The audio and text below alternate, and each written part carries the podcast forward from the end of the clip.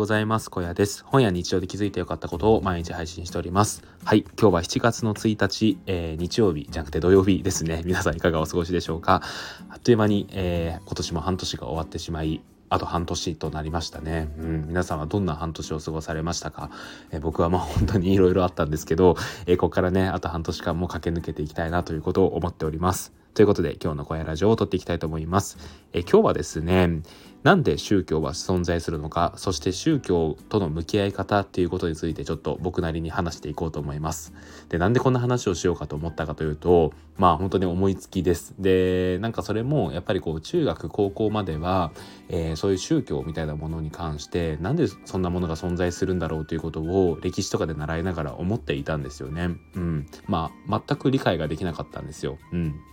でただですねこう大人になるにつれてあのそういう宗教っていうものについてまあそのいろいろと、まあ、経験も増えていく中であ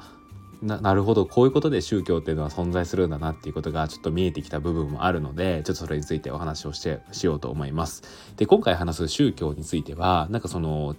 なんだろう定義として結構講義的なものにしたいなと思います。まあ、というのもあのキリスト教とか、まあ、仏教とか、まあ、そういう、えーと、教義のものではなくてもっと講義的なもので何かを信じることについて、まあ、今回はね宗教とあの定義をしたいなと思います。うん、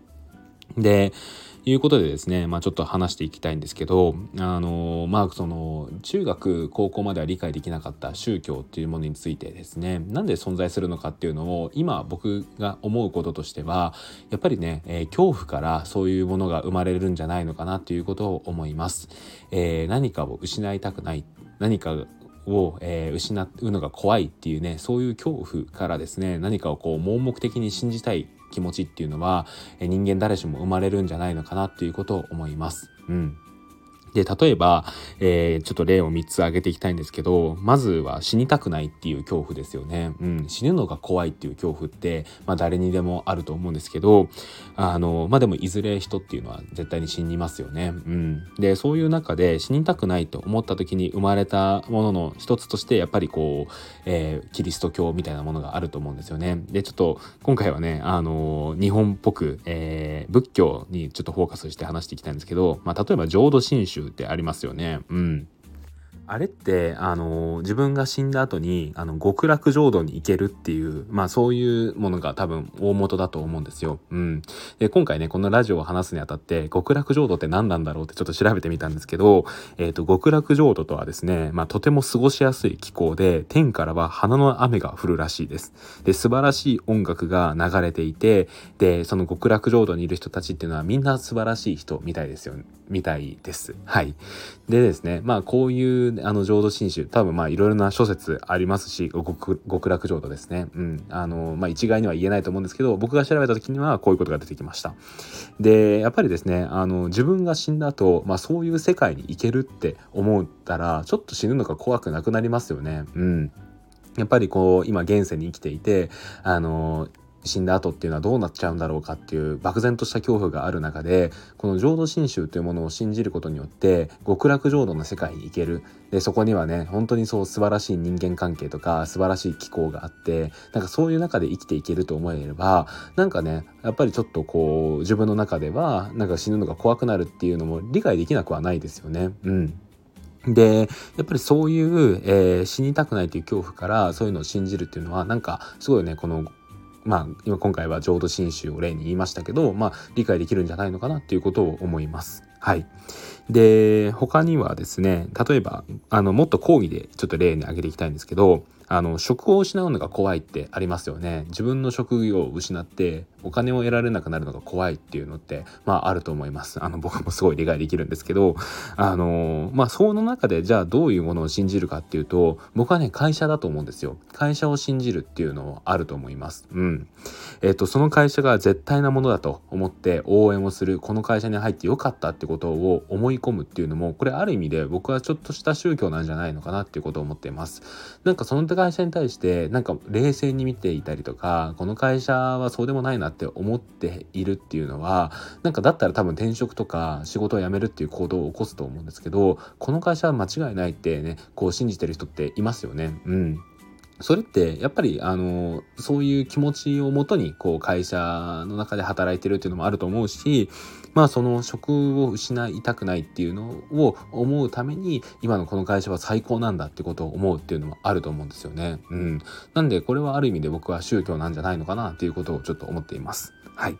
で、3つ目ですよね。うんと、もっと講義に言うと、自分が信じてたものが違うと思いたくないっていうことですよね。うん。これ本当にもう、いよいよ何でも言えるんですけど、なんだろうな、自分が信じてるもの。例えば、僕であればブログとかですけど、ブログは絶対に、えー、自分にとってはいいものなんだっていうことを信じれないと、ブログを毎日書くなんていうことはできないわけですよね。うん。で、ある意味僕はこれはね、あの、ブログ教に入ってるんじゃないのかなって思います。はい。で、あとは何ですかね何でもいいんですよ本当にうん NFT とかでもね、NFT なんて本当最近宗教だなんだって言われてると思うんですけど、それも一個言えるんじゃないかなと思います。自分が買った NFT の価値が下がるのが怖い。自分が買ったものが、えー、なんかその価値が落ちて、もうなんだろう、うん、ただのデジタルデータになってしまうのが怖いっていうのもある意味でそれを払拭するためにこの NFT っていうのは絶対いいんだ。この NFT っていうのはめちゃくちゃ価値があるんだってことを思う。これも一個の僕はねやっぱりあのある意味で宗教なんじゃないのかなっていうことを思います。うん、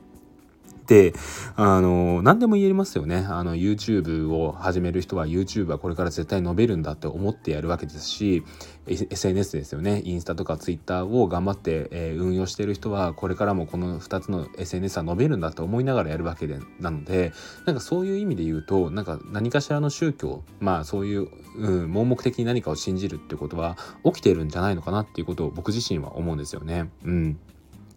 でまあ今ねこうやって3つ例を挙げてきたんですけど、まあ、まとめるとですね、まあ、人間誰しもねなんかこういう恐怖っていうものを持っているのでそういう恐怖に打ち勝つために何かを盲目的に信じる、まあ、その結果として宗教っていうのが生まれるんじゃないのかなっていうことを思います。うんで、えーと、じゃあ宗教は悪いのかっていうことについてですね僕なりに考えていきたいんですけど、えー、結論としては僕はですね宗教は悪いものだとは全然思っていないです。うんでなぜならですね一定何かを信じることができなければ自分のやってることに自信を持てなくなってしまうからですよね。うんそうですね例えば今僕ブログやってるんですけどじゃあブログはもう本当に全然ダメだオワコンだってねこう自分の中で思い続けながらやるなんてもう苦行以外の何者でもないじゃないですか。はい、で例えば NFT とかも自分が持ってる NFT とかがやっぱりねそれは好きっていうのもあるし今後も絶対に、えー価値が出ていくものだからって思うものもあると思うんですよ。やっぱりそういうのを持っているからこそ持っているのであって、うん、なんか自分が本当に信じれないまま持っているなんていうことはできないわけですよね。うん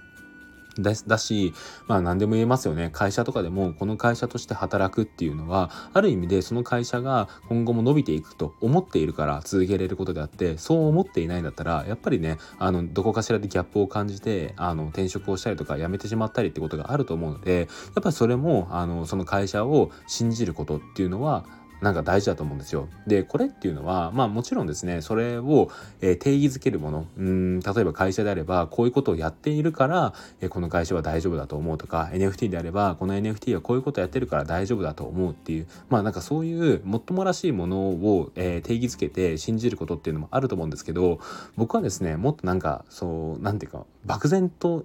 してるんじゃないのかなっていうことを思っています。なんかなんだろう信じたいから信じるみたいなそういう感じなんじゃないかなと思います。うん、こういうことがあって怖いからなんかそれに対してうーんもっともらしいことを言ってこう信じるように自分の中では言い聞かせてるんですけどなんかねもっと本当は信じたいから信じるぐらいのものなんじゃないのかなっていうことを思ってますなんかこの辺はですね嫌われる勇気とかアドラーの心理学とかを読むとすごい勉強になるので是非読んでほしいんですけどまあそういうことを思いますねうんでじゃあですね逆にこういうねあの僕今宗教悪いものじゃないって言ったんですけどじゃあ悪い宗教ってあるのかって、えー、思うとですねあの宗教自体悪いものじゃないと思うんですけど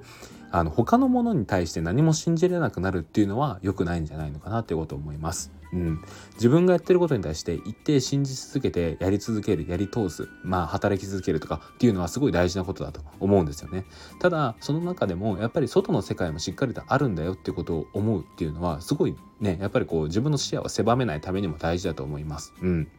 あの例えば会社であれば今の自分の会社は最高だと思ってるけどあのちょっとね視野を広げれば他にもこういうことをやってる会社があるよなっていうことをねまあちょっとこう知っていたりとかまあこうブログっていうのはこれからもまだまだ大丈夫だってことを思いながらやり続けることは大事だけどちょっとね視野を向けてやっぱり YouTube とかあの SNS とかっていうのもなんか多角的に取り組んでいくことも大事だよなってことをちょっと思っていたりとか、うん、やっぱそういうのってすごい大事だなと思っていてなんかそこが凝り固まって他のものが全然信じれない他のものは悪だってなってしまうとだいぶ辛いんじゃないのかなっていうことをね僕自身は思います。うん皆さんどうですかね？ちょっと僕なりにあの今回ねえっ、ー、とまあセンシティブなテーマかもしれないですね。まあ宗教っていうのもね、なんかその言葉自体がね、ちょっとセンシティブ感があるので、えっ、ー、と、この放送を撮るか迷ったんですけど、まあ僕なりにですね、ただやっぱりこう宗教が存在する理由っていうのもね、ちょっとずつ理解できてきたので、この話をしてみました。うん。やっぱりね、こう中学高校っていうのは人生経験も少ないので、なんかその、何かに対して恐怖っていうものもないんですよね。まあ、例えば本当に死の恐怖なんていうのは、まあ、10代の頃はほぼ思わないわけじゃないですか。うん、自分の周りでね、あの、そういう経験をしてる人っていうのは、まあ、僕は少なからずいなかったですし、なんかそういうのが、なんかこう、漠然としすぎてて死ぬなんてことが考えれないのでなんかそういうねなんか中学の歴史で習うような仏教とかキリスト教みたいなものはなんかこうこんなのいるのかなってことを正直思いましたしただやっぱりそこからこういろいろまあ社会に出て働くこととかお金を稼ぐこととか、まあ、税金が引かれるんだなってこととかねいろいろ知っていく中でやっぱりねあのちょっとずつちょっとずつなんかそういういろんなものに対しての恐怖っていうものが生まれてくるわけですよね。うんやっぱりだからだからこそなんかそういう中で何かを盲目的に信じたい仏教仏教じゃない宗教みたいなものは生まれていくんじゃないのかなっていうことを僕自身はちょっと思いました。はい ということであのー、どうだろうななんかそんなに僕自身この放送に通して対して何か、えー、こうしてやろうああしてやろう っていう思いはないんですけどなんか僕なりの考えみたいなのが伝わっていたら嬉しいです。はい。そうですね。えー、今日は雑談はいいかな。えー、こんな感じで今日の放送を終わりたいと思います。最後まで聞いていただきありがとうございました。よろしければレター、コメントお待ちしております。ということで、今日の声ラジオここで終わります。最後まで聞いていただきありがとうございました。それではまた明日。バイバーイ。